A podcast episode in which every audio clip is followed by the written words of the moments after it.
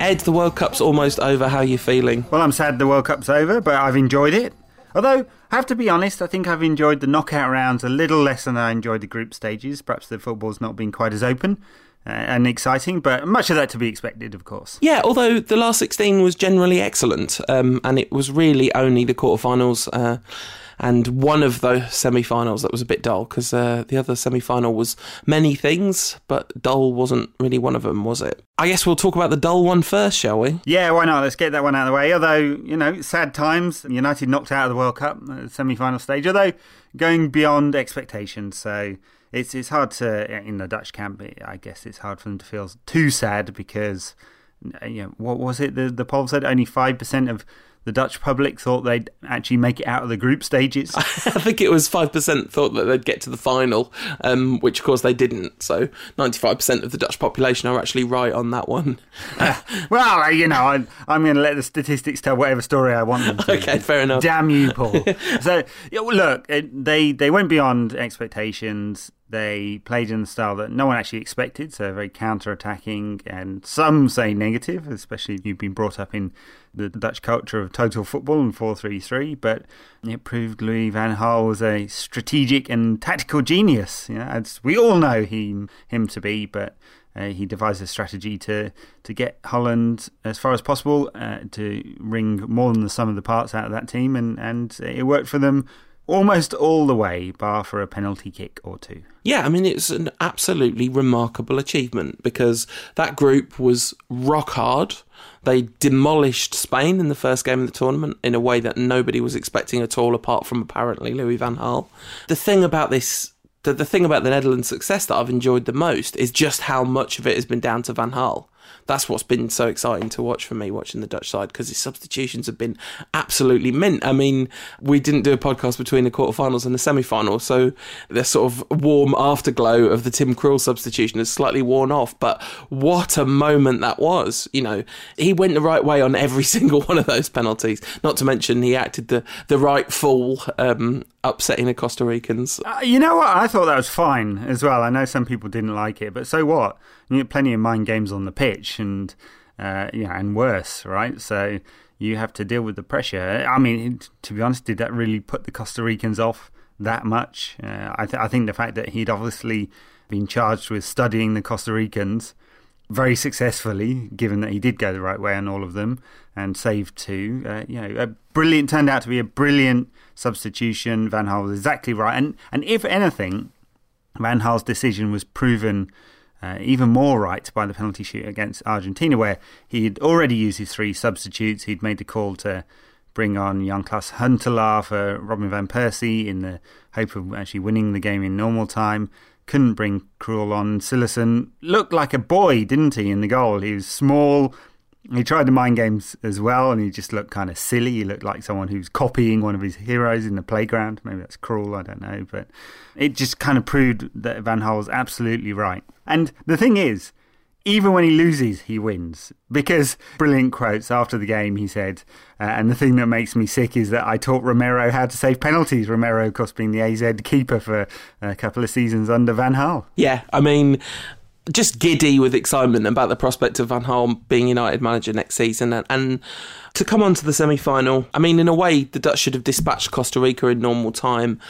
And the fact that they went to extra time and you've got all the emotional draining nature of penalties meant that by the time extra time rolled around in the semi-final, they looked completely shot to me. I mean, Argentina had gone to extra time in their in their round of 16 game against Switzerland, but I can't remember if they did against Belgium or not off the top of my head, right? And so they just looked a bit fresher. And Arjen Robben finally, how do we put this? Arjen Robben finally ran out of juice. I don't know. He definitely looked tired for the first time in the tournament in extra time. In that semi-final, because he... Maybe he didn't have access to Pep's special doctor anymore. I don't know what you're talking about. But yeah, Arjen Robben definitely has a lot of energy and seems to be getting faster and stronger as he gets older. Amazing that is. It's a weird thing, isn't it? Yeah. I mean, the thing is, when you analyse the performances of those two teams, Argentina and Holland, over the tournament, they haven't put in that many exciting performances. So Argentina have actually been very conservative, given how many attacking resources they've got. I mean, Lavezzi, Higuain, Messi, and some talented midfielders as well. So much attacking talent, but they've actually been very conservative in their strategy. And Holland, or Netherlands, too, for the reasons I said earlier. And it's really only in that dead rubber against Nigeria that Argentina opened up a little bit more. And really for the Dutch, only against Spain. But, a weird game in which they counter-attacked, had 7 chances and scored 5 goals. So I don't think we should be surprised that the semi-final turned out in the way it did. They're two teams that are both looking to counter-attack, and you almost always get quite a negative game when you have two teams that are both waiting for the others to come out. And on top of that, you kind of sensed a bit of fear in both of them. They were both out there to not lose first. Yeah, I mean, I said on Twitter during the game, they looked like two teams that kind of really did. They came out really not wanting to lose, and then as the match went on, they wanted to lose less and less and less and less. The pressure of the World Cup final place building all the time. For Argentina, I guess the prize is even greater after what they'd seen had happened to Brazil the night before. But for Holland, it meant facing their old rivals, Germany. You wonder if there was, I don't know, you'd wonder whether there was a slight fear about getting to that World Cup final too, because they might have felt that they would be outmatched should they get there. The other thing I wanted to say is the other time that the Dutch were really on the front foot and very attacking was in their second group game against Australia, where they really went for it. Yeah, when there were a couple of goals down. Yeah, yeah, that was a really fun game. But generally speaking, Holland have been pretty good to watch, even though they've erred on the side of caution. And I don't think either of us think that that's exactly how Van Gaal's going to set United up next season. No, I would expect that Van Gaal will go, whatever the formation is, and there's been, just to prove that the media really know nothing.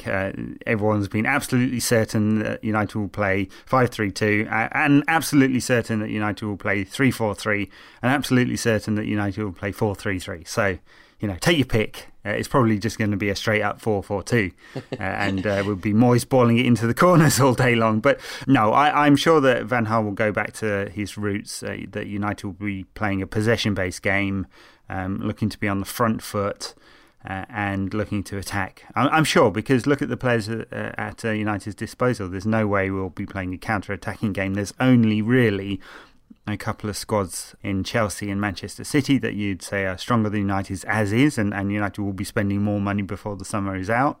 So, we and no Europe as well, so you'd expect that Van Gaal will be instigating an attacking philosophy at United. I'm looking forward to it.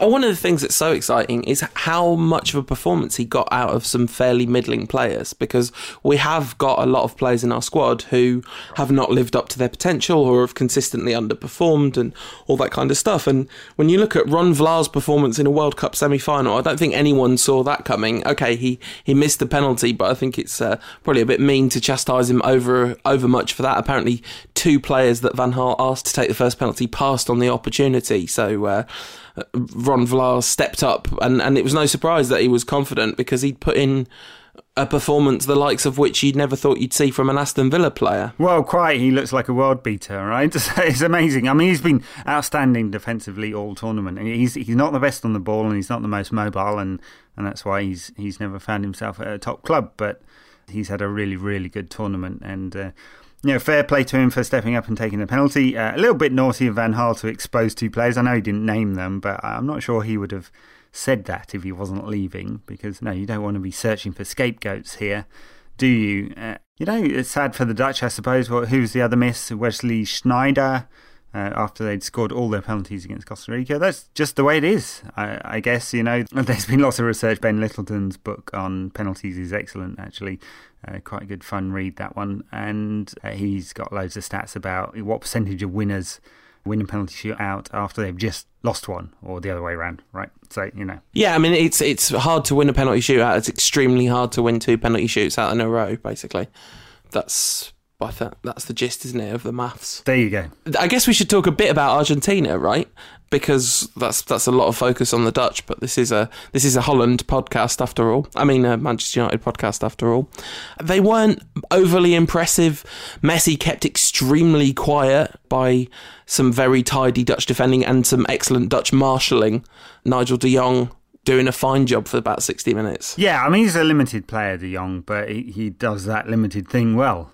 And yeah, a complete blanket Dutch defence when they didn't have the ball. I mean, it was five at the back when defending. They got back into shape very quickly, and Vlaar marshalling his back three, Kuyt and Daley Blind tucking in, and then when they switched it around, Janmaat and Kuyt, and the three midfielders in front of them as well. So they smothered the Argentinians. They got very, very quickly onto Messi. In fact, the thing they did best was not getting too tight onto him, actually trying to disrupt the ball to him. So Messi didn't have a lot of touches as a result. And, you know, this is exactly the way you need to play Messi. The thing is about Messi is that even when he doesn't get the ball, he does have an influence, because if they're crowding him, if they are deploying tactics to try and stop the ball getting to him, there should have been space elsewhere. The Argentinians just weren't able to exploit it. Yeah, I mean, you think that if Di Maria and Aguero were both fit and on form, obviously Aguero came on as a sub, but he would definitely been in the starting 11 if he was properly fit.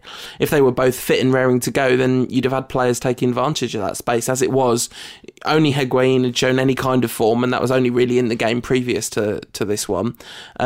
So, you know, basically Argentina didn't offer a lot apart from Messi. I think there'll be a different proposition in the final. I don't think Germany will snuff Messi out quite so completely. But Argentina in the tournament as a whole, they've kind of plodded along, really. And Messi's got them out of trouble numerous occasions. He's easily been the player who's exerted the most single influence on any team in the World Cup, I'd say. Maybe only James Rodriguez is comparable. And actually, he was kind of slightly more ably backed up than Messi has been. Mm. What do you mean that Wayne Rooney wasn't influential for England? What are you talking about? Well, clearly, yes, apart from Alwaza. Even though Argentina have underwhelmed, you just can't begrudge the fact that Leo Messi's found his way to a World Cup final, can you? We can't begrudge it him. I mean, a great player should perform on the greatest of stages, and he's going to do that, and this might be his Maradona 1986 moment. Maybe I'm romanticising the 1986 tournament, because I do fondly remember it, because it was, you know, one from my childhood, and I felt that Maradona had a greater influence on that team than Messi is able to have on this team. You know, he scored goals early in the tournament. He hasn't scored the really big goal yet, has he? Well, no, but I think he's had... I don't know. I think he's had a comparable impact.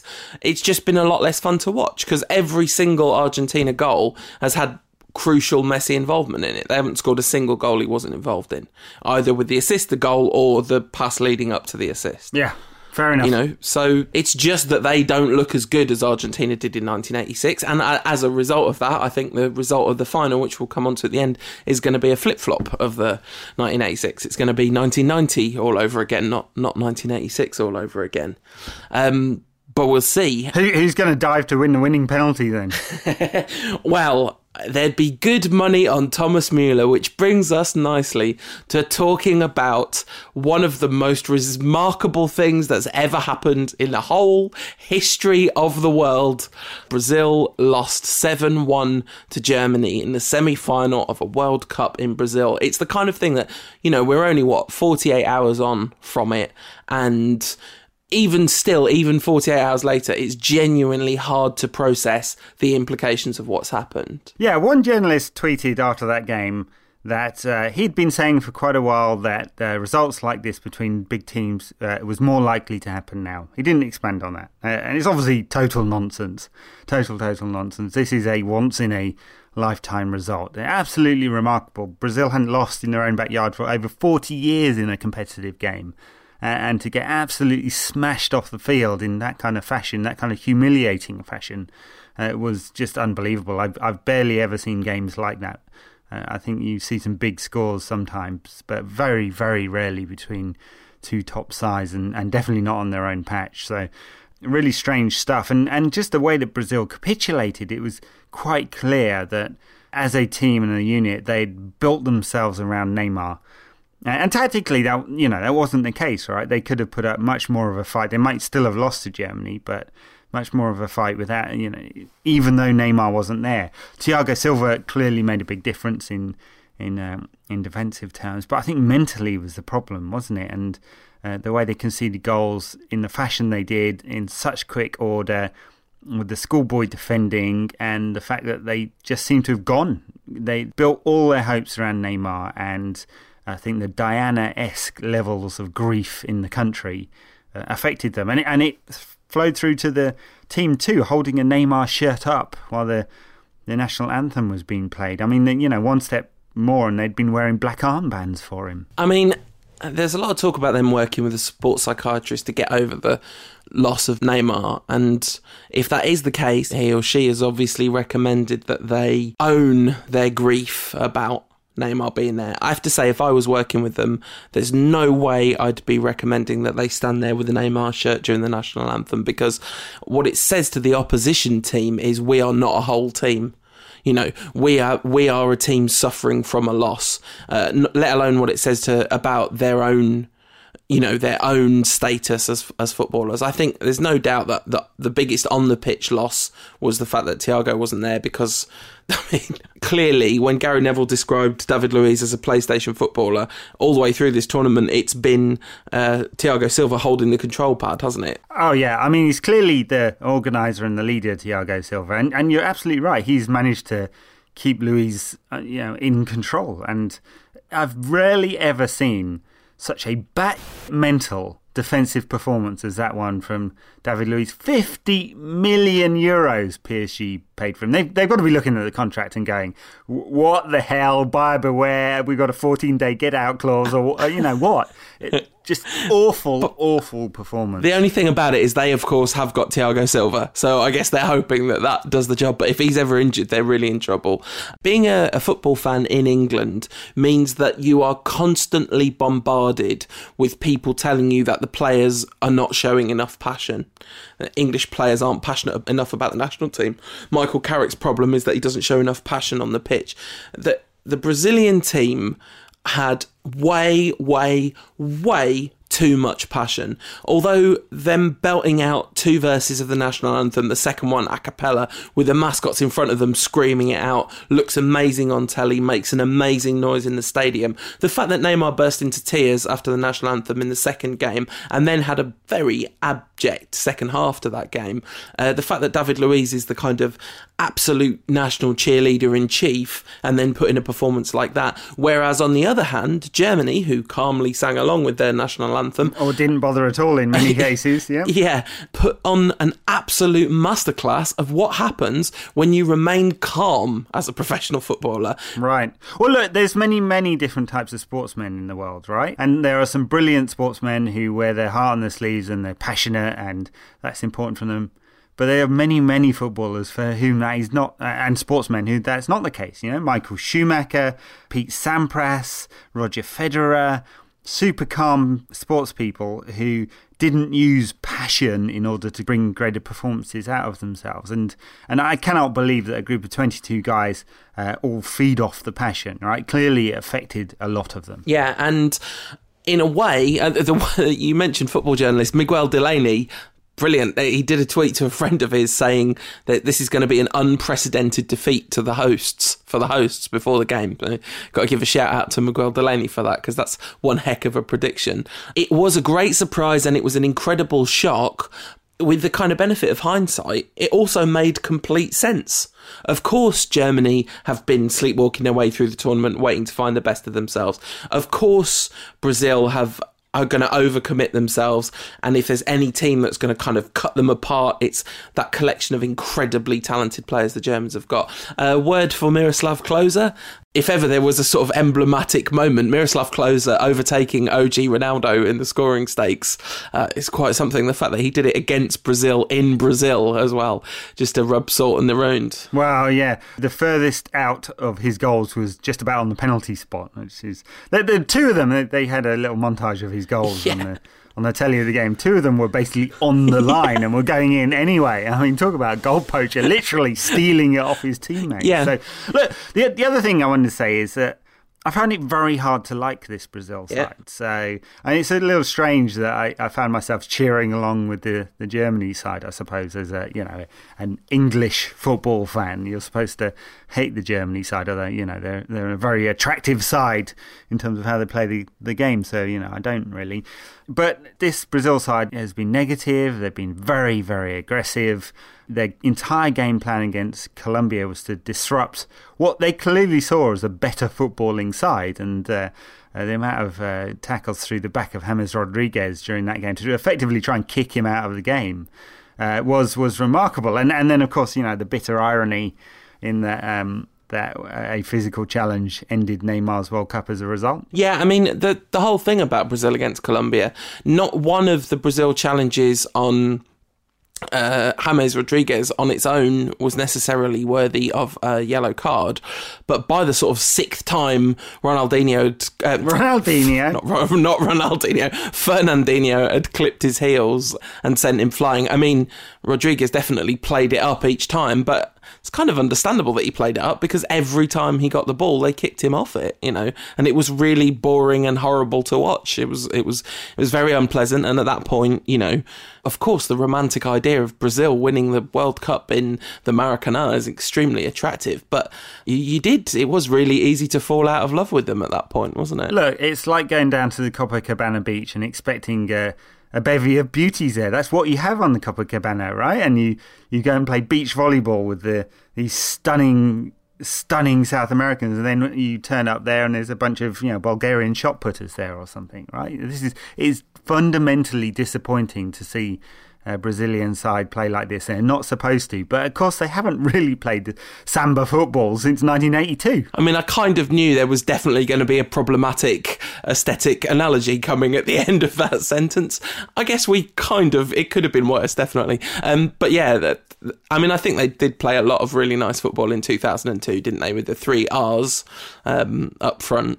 But definitely their team has not been completely dedicated to that beautiful football since 1982. Well, Fred up front certainly didn't combine to play any beautiful football. I mean, and, you know, I know that the French had Stéphane Guivarch and some, you know, pretty bad forwards in 1998. I'm not sure a World Cup winning side has ever had a forward as bad as Fred, which of course is part of the reason why they're not a World Cup winning side. No, absolutely. But, he's just bad. He was bad. So good in the Confederations Cup. I don't know. I believed in Fred, but it turns out that Fred was a lie.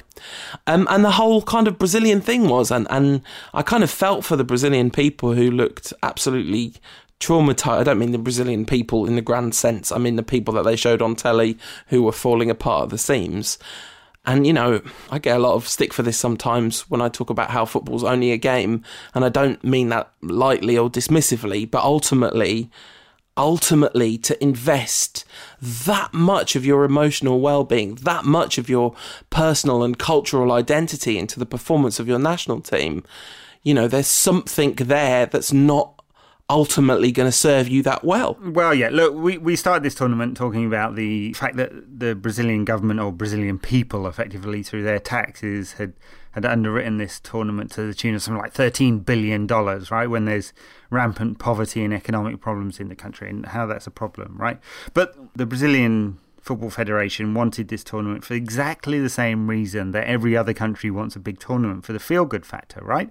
You know, they try and dress it up in regeneration or economic benefit, but it's just about the feel-good factor. And unfortunately, in a World Cup, in a way that the Olympics is different, that you only get the feel-good factor if you win, right?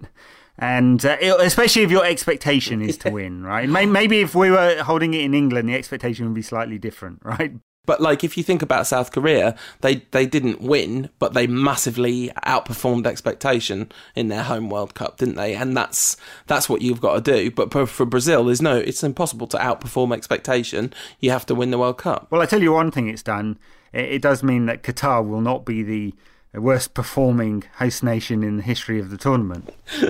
Oh dear, I can't even bring myself to think about that. yeah, so the Germany performance was as good as the Brazil performance was bad, I think. I think they were extremely incisive, and that 5-minute period where they scored 4 goals and just completely ripped Brazil apart, you left in complete shock after that because the goals just kept on coming. Once it was 3-0, you think, this is all over.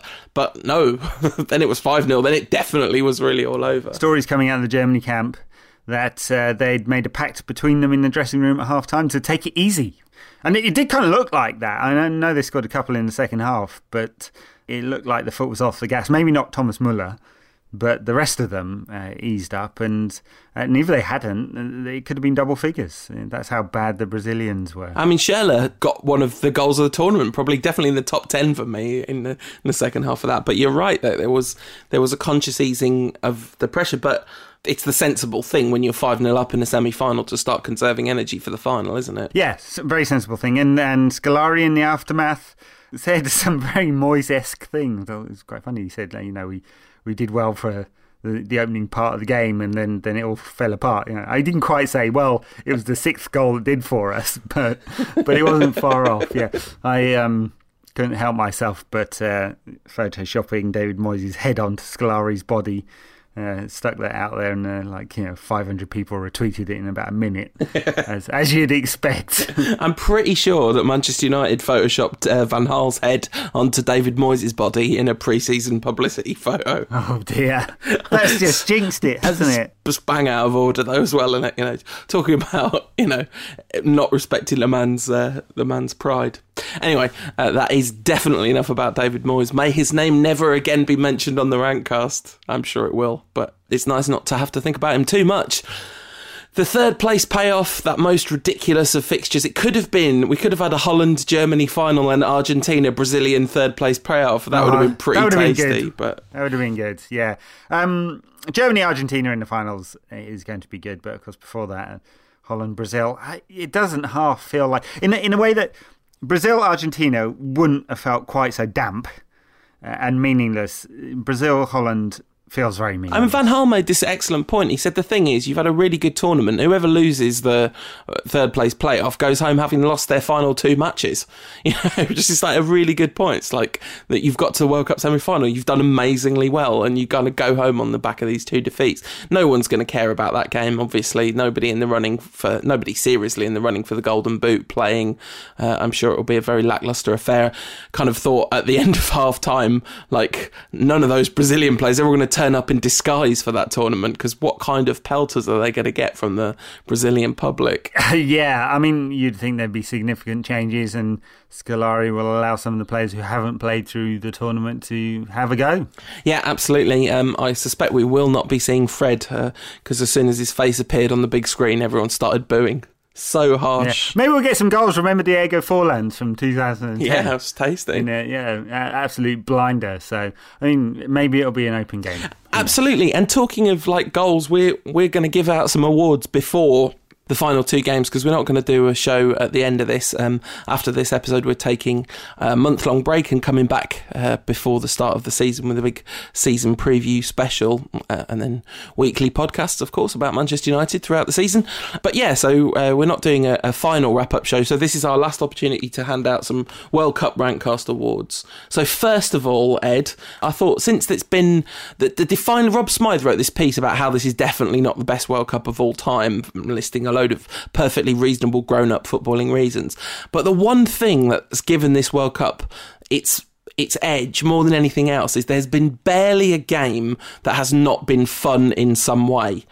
Maybe 5 games this tournament that you could say there was no significant fun component. So with a view to all that fun, I thought it'd be nice to award the best games of the tournament so far.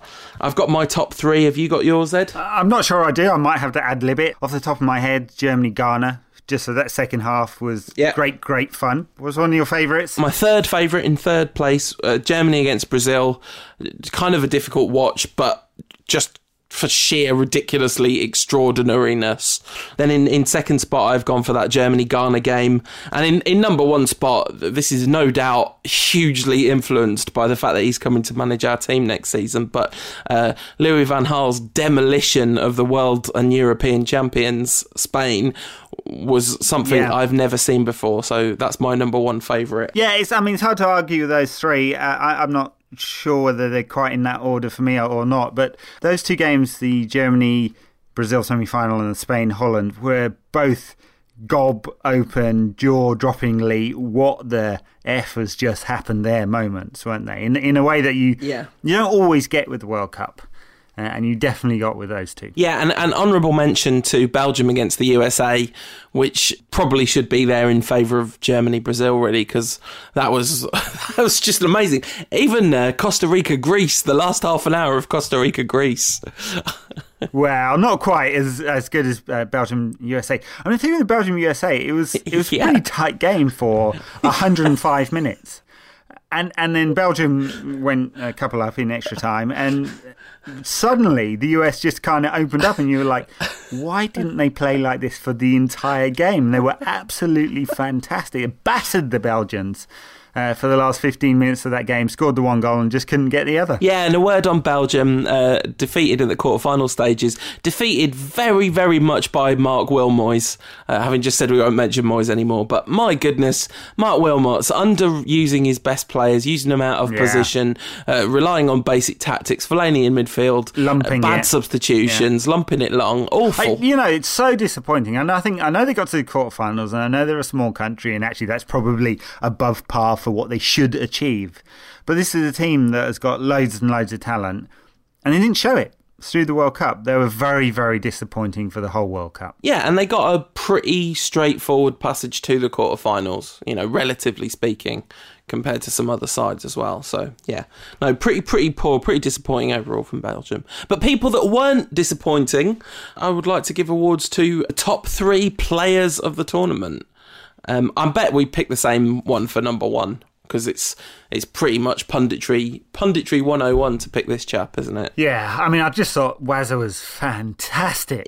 He got that World Cup goal. We've all been waiting for it for so many years. He couldn't have done any more, could he? I mean, basically, he's world champion. No, it's obviously James Rodriguez. I mean, it's such a shame Colombia aren't in this final. Argentina should definitely be booted out and Colombia brought back in if we wanted the best team in the tournament in the final, because they were just an absolute joy to watch, and so much of that was to do with the truly, truly remarkable performances of James Rodriguez. Yeah, he's been absolutely brilliant all tournament, James Rodriguez. And the thing is, when I'd seen him before at Porto, probably more than Monaco, he was a kind of sprightly winger, he was quick, he was direct, and apparently had been offered to United for the pricely sum of $5 million. Oh, Christ, and we went and spent that on Bebe's agent, let alone Bebe. But, that's kind of, it's one of those things, and it's a bit ridiculous to... No, I know, it's not the right comparison. But anyway, right? So the thing that's been remarkable about him in the last 2 years is that he's developed from that winger into a playmaker, and not all talented wide men will do that, right? By any means, you could be Ashley Young here, right? And... he's a genuine playmaker now. He dictates the tempo of the game. Of course, he's not a playmaker in the way that Toni Kroos is a playmaker. It's not about use of the ball with him. It's more about being quick, playing 1-2s. He's very, very direct. He's very fast over the ground with the ball. And he scores a lot of goals. Yeah, and it'll be... he's probably still a fairly heavy... I haven't got the stats to hand, so I don't know whether he's leading Müller in assists or not. But I think Müller needs 2 goals or goals and a number of assists to take the golden boot. So it's looking like it might be Rodriguez's to take away. But the golden ball definitely should be, as far as I'm concerned. I mean, I guess the fact that he wasn't able to make a definitive impact in the quarterfinal between Colombia and Brazil might be a knock against him. But there were certainly a number of knocks against him that stopped him being able to do that, weren't there? So my number two for player of the tournament, I wouldn't imagine we're going to necessarily tally up on these, but I'd have Keylor Navas, the Costa Rican goalkeeper. You didn't even have him in your team of the tournament the other week. I didn't, but there's been another game. I did, so you're just trying to copy me there. That's true, but I was trying to get a right back in there, and I wanted that anyway. It's a whole thing. But then he was also excellent again. He's had another excellent game, which Ochoa didn't have. I was just kind of blown away by Navas's performances, really. Yeah, I'd have Arjen Robben as my number two. I think he's been absolutely outstanding. Not so great in the semi-final, although he was the one man who's, you know, taking the fight directly to Argentina. I just think he's been excellent in that kind of role, just off Robin van Persie. Not a classic playmaker. He's Damien Duff to Robbie Keane from the 2002 World Cup, if you remember that one. He's been outstanding. Yeah, absolutely. It's hard to argue that. I guess he's not on my list because he's such a massive baddie. That definitely doesn't help. But no, he's had a remarkable World Cup. I kind of wanted to put Messi at number three, but he really was underwhelming in that semi-final, and he has had long periods of time out of the tournament. I think in many ways, Messi has been the most important player at this tournament, because his team is in the final because of him. But I've kind of smushed a bunch of Germans into third place together. If you want to be really strict and make me pick one, I will. But kind of some sort of combination of Müller, Kroos and Hummels would be my third place. Yeah. Well, I mean, in different ways. So Hummels has been excellent defensively. I know people criticise his mobility, but I'm not sure that's quite right. I think he's been playing against some extremely slow players, so he's in a problem where he can't tack the ball and he can't drop deep either. His distribution is fantastic. His reading of the game is brilliant. Kroos is just, you know, the criticism of him is that he's he can go sideways a lot, but he can also slow the play down. He hasn't done that this World Cup. It's been quick. And he's been absolutely brilliant as a playmaker and tactically very important for Germany, and one of the reasons that Ozil's been pushed wide, right? Because Kroos is much more reliable with the ball. And Müller, I'm not sure the performances have been brilliant, but some of the finishing has been excellent. A few other players that warrant a mention: Arturo Vidal, excellent in all Chile's games. I'm saying this just in case he's listening.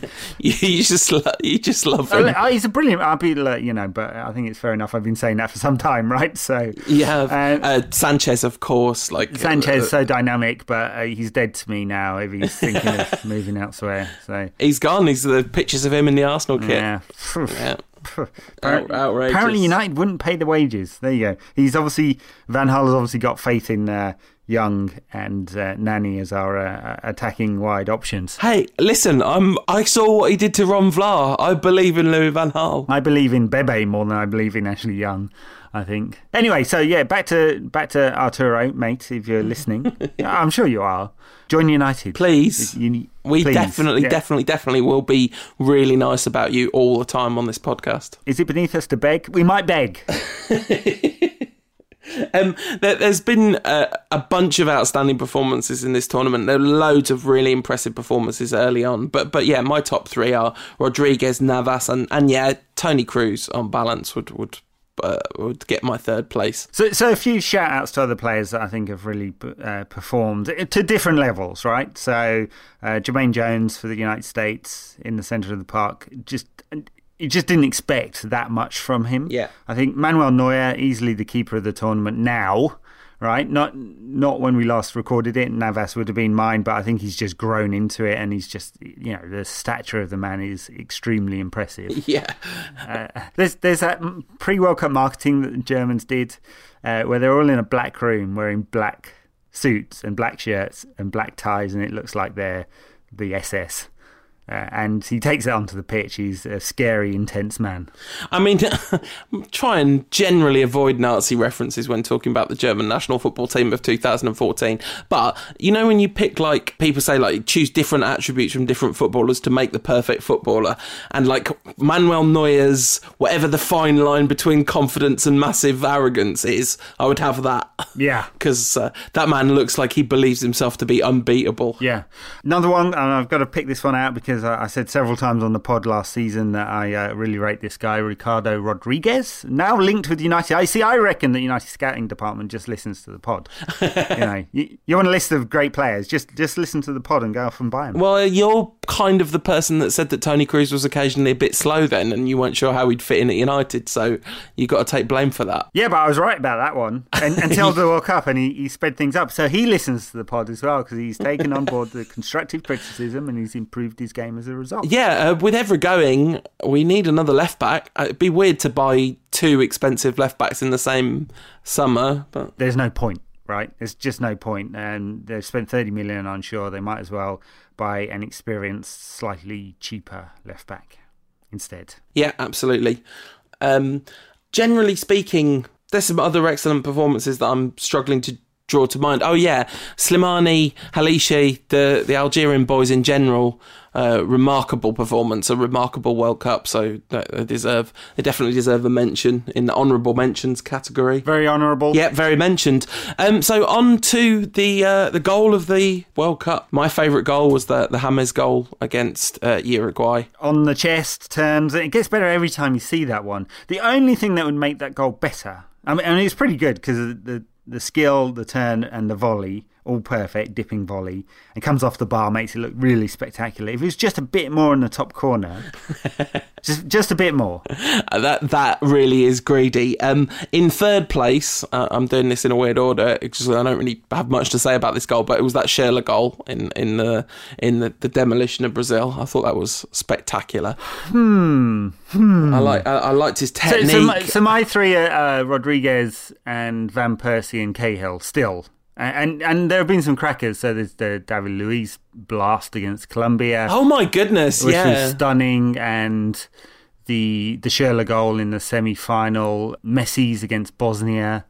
The little back heel from David Villa in his last game for Spain. Yeah, that was pretty nice. And a few others. So a couple of Swiss goals were the Shaqiri one against, who was it? It was against Honduras. Yeah, because... where he cuts inside and slams it in the top corner. Oh, the goal that Benzema scored that was disallowed. That would have been a beauty, but it doesn't count. The Brian Ruiz goal, if he meant it, that definitely worth a mention if that's what he was trying to do. Or a very lucky shank. Just, you know... one way or the other. The Messi goal against Iran, pretty phenomenal too. The Messi free kick against Nigeria. Yep. Pretty damn lovely. In fact, you know what I'm going to do? I'm going to drop James into second place and bump Van Persie to first. I know that's not really what I think, but this is a properly red-tinted spectacles move. And also, I just want to talk about that Van Persie goal some more. I guess, in a way, when it really comes down to it, as the years go by, that'll be the goal that I really will want to see over and over again. I love watching that Rodriguez goal, and it made me weirdly emotional seeing that goal. There was something about it. It was really special.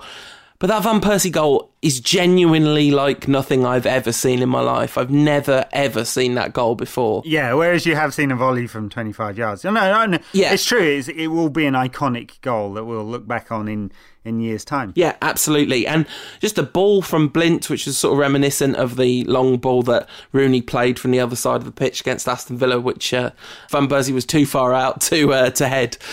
So he did that perfect volley. The reason that Cahill goal doesn't get in the running for me is he just swung his boot at it. That's like that goes the wrong way as often as it goes the right way, you know. Maybe he's just that talented. Maybe Rodriguez just swung his boot at it. I mean, you know, if he'd actually been a proper talent, he'd have put it in the top corner. But the Van Persie header, the inspiration to try it, the kind of perfect execution, the awareness, the vision. The next game against Australia was the last time Van Persie played well in this tournament, but he played fantastically in the first two games. He's not had a good tournament, and he actually looked tired, didn't he? He looked like given that he had most of last season off, is interesting. But you know, I kind of hope they manage to keep him out of the pre-season games and they're able to give him a rest and he comes back firing for United. He didn't play in that last game of the group stages because he was suspended. I wasn't surprised to hear that there was some injury doubt around Van Persie because we've all seen what Van Persie looks like when he's carrying a bit of a niggle, and that's exactly how he looked. He just looked like that slightly off the pace, slightly carrying an injury Van Persie for those last few games. Absolutely. He looked like a player not fit, and it does really affect him, doesn't it? So we want him fit again. I suppose that Wayne Rooney can keep the number 9 spot warm through pre-season and the first few games of the season. It's worth Van Persie coming back a bit late and then getting a proper pre-season in after the season has started, and then Rooney can drop to the bench again. Absolutely. So before we do a preview of the final, let's take a final set of World Cup related Rankcast listener questions. At TH3 Dado says, how do we get over the World Cup now it's over? Take a rest. And United's first game of pre-season is July 26th, so you've only got to wait a couple of weeks. Yeah, I mean, if I wasn't writing about United now, my plan would be to kind of pretend football doesn't exist between now and when we record the season preview podcast, but that's not going to be an option. But yeah, if you have the option not to pay attention to football between now and when the season starts properly, that'd be my recommendation. Yeah, I've actually barely done any writing on United Rant since the World Cup's been on.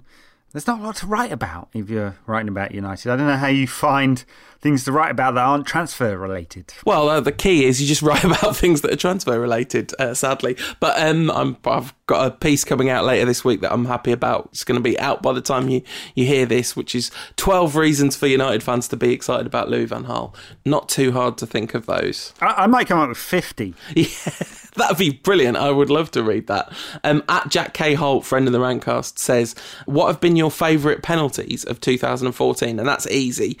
Greece against Costa Rica was a truly remarkable penalty shootout. The quality of penalties in that shootout was magnificent. Yeah, great stuff. Although, it's interesting, if you've read Gary Lineker's sort of penalty shootout analysis on the BBC, he says that if you slam it into the top corner, that's a miskick because no player is brave enough to aim there, which is an interesting way of putting it. But yeah, amazing set of penalty kicks, and I much prefer seeing that and the risk of a player smashing against a bar or whacking it over than this take a three-step and then sort of dribble it towards the keeper, which happens far too often, and it's just a bit lame, you know. If you're going to go out fighting. Abhishek Pride asks us why Ron Vlaar took the first penalty, and I think we have discovered that since it was because he was the one that was sort of confident enough to do it, and very, very brave, if slightly foolhardy, to send a central defender up first, and it really set a bad tone for the Dutch penalties. I feel like tone is really important in penalty shootout, even though sometimes the momentum does switch. Take the first penalty and score it, and you win 65% of the time. Yeah, there you go. Okay, at JJ Carly says, Miroslav Klose has broken Ronaldo's goals record, but how will he fare when history looks back on him? He'll fare as an excellent goal poacher. I mean, Andy Thomas, the phenomenal football writer, wrote a piece about how, you know, this does nothing to affect original Ronaldo's legacy in any way whatsoever. It's like Ronaldo broke the record in his lifetime of scoring the most World Cup goals, but that was only a footnote, really, in what was an extraordinary career that brought a level of joy. And Ronaldo will be remembered for being one of the true greats of all time, and Miroslav Klose will be remembered as a guy that scored a lot of goals for Germany. Yeah, that's a fair enough analysis. I don't think he'll be remembered as an all-time great by any means, and he just hasn't been. It's amazing how many goals he scored at international level compared to his record for clubs. I think there's something kind of interesting about that, and I've been thinking about why that is, and I do think it's something about the nature of international football, and just having a goal scorer in your side in international football is so crucial. I mean, it is at a club level too, but you can sort of spread the burden out at club level because you've got many more games to do it in, but you just want incisive finishers in World Cups. And that makes a huge difference. But anyway, we come to the final, where Miroslav Klose might extend his record, where Thomas Müller might add to the fact that Germany would have won this World Cup, be the first European team to win on South American soil, have a player in their side that scored the most World Cup goals ever, just beat Brazil 7-1, and then somebody wins the Golden Boot for the second time, for the first time ever. No one's ever done it twice before. Müller has more assists than Rodriguez, which means that he only needs one goal in this to snaffle the Golden Boot for the second time, which would be a record. And Messi would need to get 3 goals or 2 goals and 3 assists. Unlikely to happen, given that Argentina are probably not going to put 5 past Germany in the final. It seems a little unlikely. So, how is this match going to go? I think that Germany will boss possession. They've kept around about 60% possession through the tournament. They made more passes than any other side on average through the tournament, and I think Argentina will try to keep it tight and use their attacking players on the break. It seems like the natural pattern of things, and I'd expect the confidence from the semi-final flow through, and that Germany will be the team on top for most of the game. I mean, yeah, I guess that kind of makes sense, but then part of me also thinks Argentina have the weapons to exploit the weaknesses that do exist in the German back four. France had chances to win that game, and if Benzema had been on his best form, they probably would have done. Of course, that Brazil game was a weird anomaly, but, you know, Ghana put two past Germany. The USA gave Germany a really good go. You know, we kind of assume that Germany have grown and grown into the tournament because that's what it looks like has happened, but it is also possible that that was a bit of an aberration and they won't be able to put a performance like that together, and that Kroos will sort of resort to slightly slower passing and the whole thing will slow down in the wake of Argentina's sort of tough defending, and then Messi will be really dangerous on the counter. Well, he will be dangerous on the counter, absolutely, and that's why they will play that way. The problem Argentina have with that is they can't exploit any space behind the fullbacks because they just don't have pace in those areas. Di Maria's out and Lavezzi just doesn't have the same kind of quality or pace. So it's going to go through the middle for Argentina, and we'll see. I mean, they might want to be thinking about how to turn that Germany defence around, and that means going over the top. But of course, they have to play everything into Messi's feet. I'd almost be tempted to push him up front, which they won't do because Higuain will start, probably with Aguero in a slightly deeper or wider position, probably deeper, right? They'll play Messi and Aguero just behind Higuain in a quite a narrow formation. Not sure that's the right formation to exploit Germany's major weakness. No, and you think if like Van Gaal was managing Argentina, they might not set up like that, you know.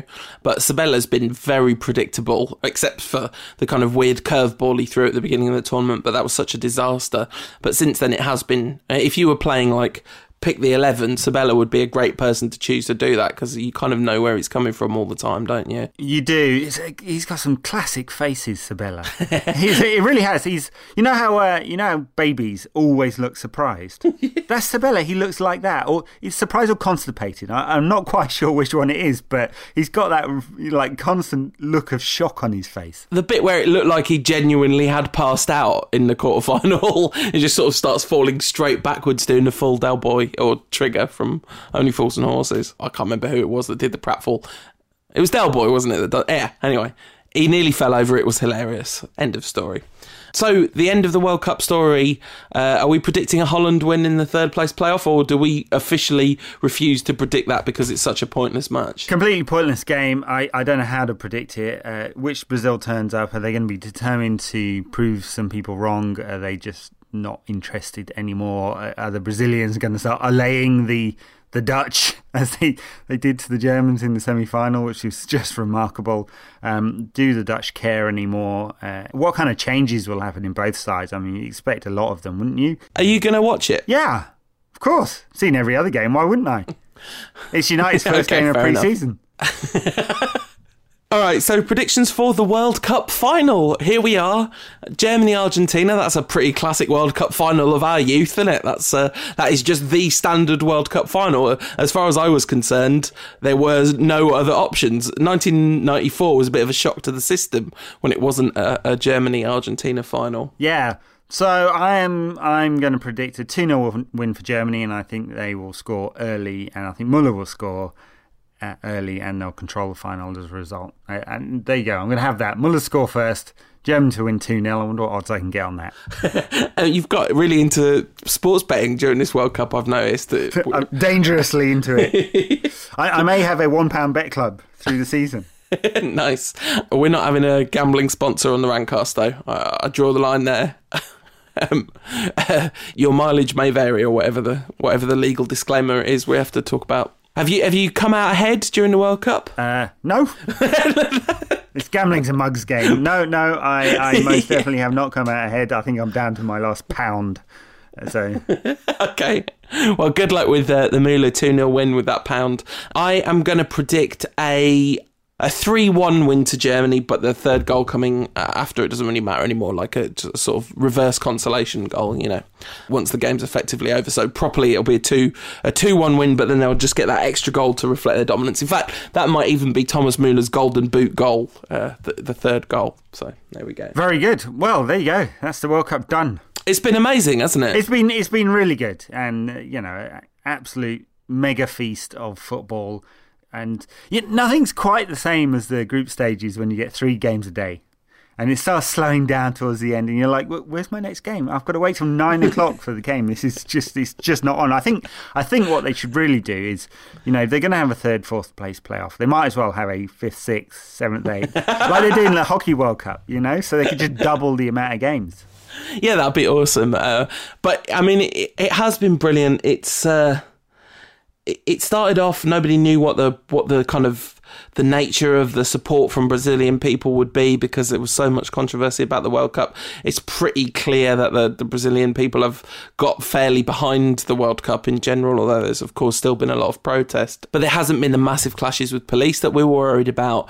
Not that I'm saying that like supporting football is better than civil disobedience or whatever, because that's not necessarily the case, but just it's good that loads of people haven't been hurt, you know, that we worried that might happen. So the kind of political backdrop of it hasn't caused too many problems, and ultimately it was like a really beautiful World Cup. And given that the next one's in Russia and the one after that is supposed to be in Qatar, it could be a long time before there's a really beautiful World Cup again.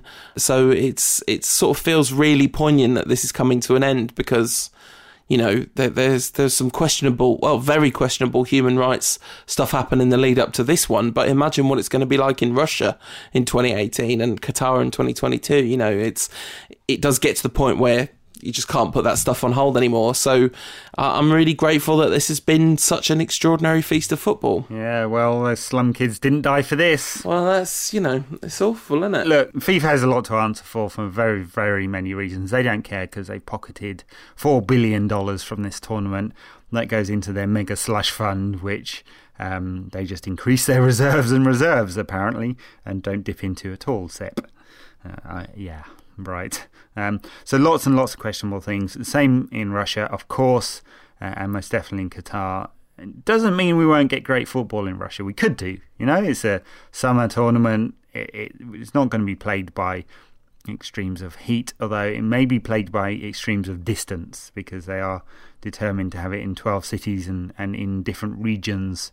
So it won't all be played in the western part of Russia. So some teams are going to be flying a very long way, and they're also moving back to the seeded teams in a base format. So some poor sods will be playing in Novograd and whatever that city is on the very far east of Russia with the unpronounceable name. But so we could still get good football with some challenges. Qatar, to play in the summer, there's no chance of any good football. None. Even though they play all the games at midnight, it's still going to be 40-odd degrees. So if it does happen in Qatar, and there are lots of doubts about that, they will end up having to play it in winter, and it's going to ruin 3 seasons of football. Yeah, that'll be kind of unfortunate. I mean, the Russian thing, you wonder what the geopolitical situation will be at that point, because, you know, the chances of Russia and the West having really seriously got problems by that point seem pretty high if you're looking at a risk graph, don't they? You know, I don't think FIFA care. Maybe that's what FIFA has spent saving the $4 billion for, to just kind of pay off the people of Ukraine to keep quiet about the Russian invasion, so nobody in the West notices and that all the teams go to the World Cup. But anyway, all that aside, it really has been a spectacular World Cup, and I kind of, in my head, like I'm playing a montage like they would have at the end of the BBC World Cup coverage. So we can't do a montage because this is an audio recording and we haven't got all the stuff to splice together the audio to do one. But just right now, play the best montage of this World Cup you can imagine. It's got the Colombians dancing, it's got that RVP goal, it's got Rodriguez beating a man, Alexis Sanchez hitching up his shorts and running past players, Arjen Robben doing a dive and then scoring an amazing goal. You know, it's got all the saves by Ochoa and Navas, and it's got Neuer doing his sweeper-keeper bit against whoever it was he did his sweeper-keeper bit against, Algeria. It's got the USA, it's got the I believe that we will win chant going on. It's the best montage of the best World Cup of our lifetimes. Very good. Very good, yeah, it's been great stuff, and it'd be nice to take a break for a little bit after this. It's a good whole 2 weeks until pre-season for United in the United States. That's going to be very, very different, I think.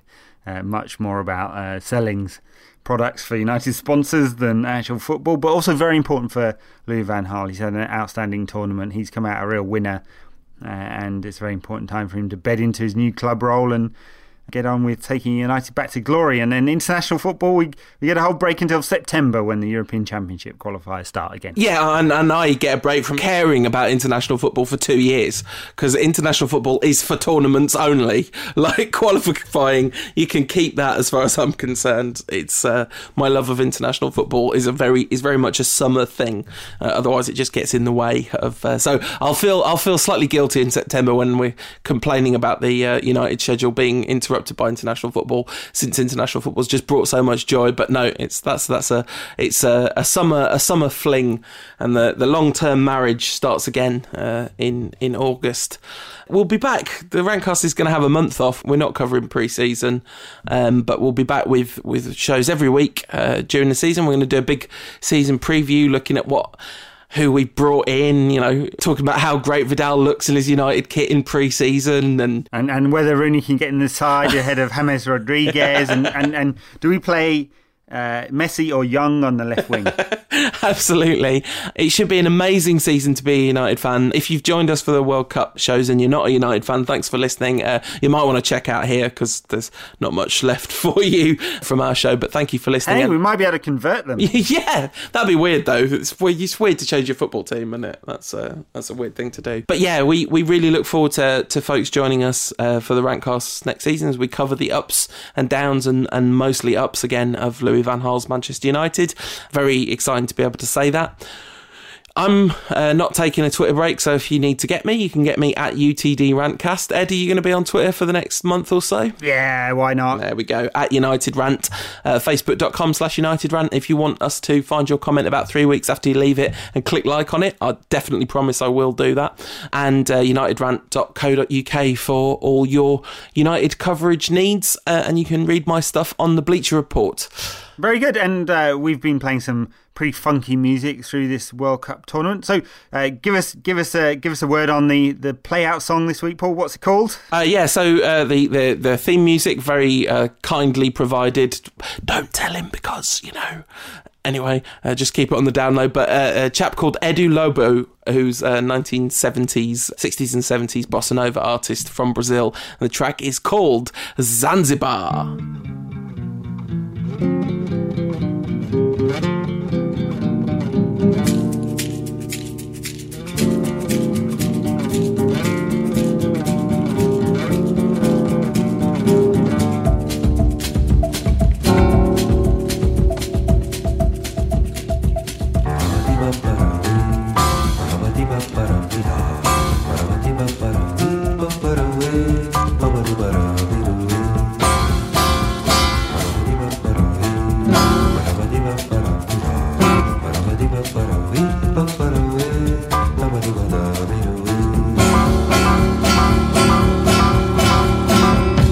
Yeah.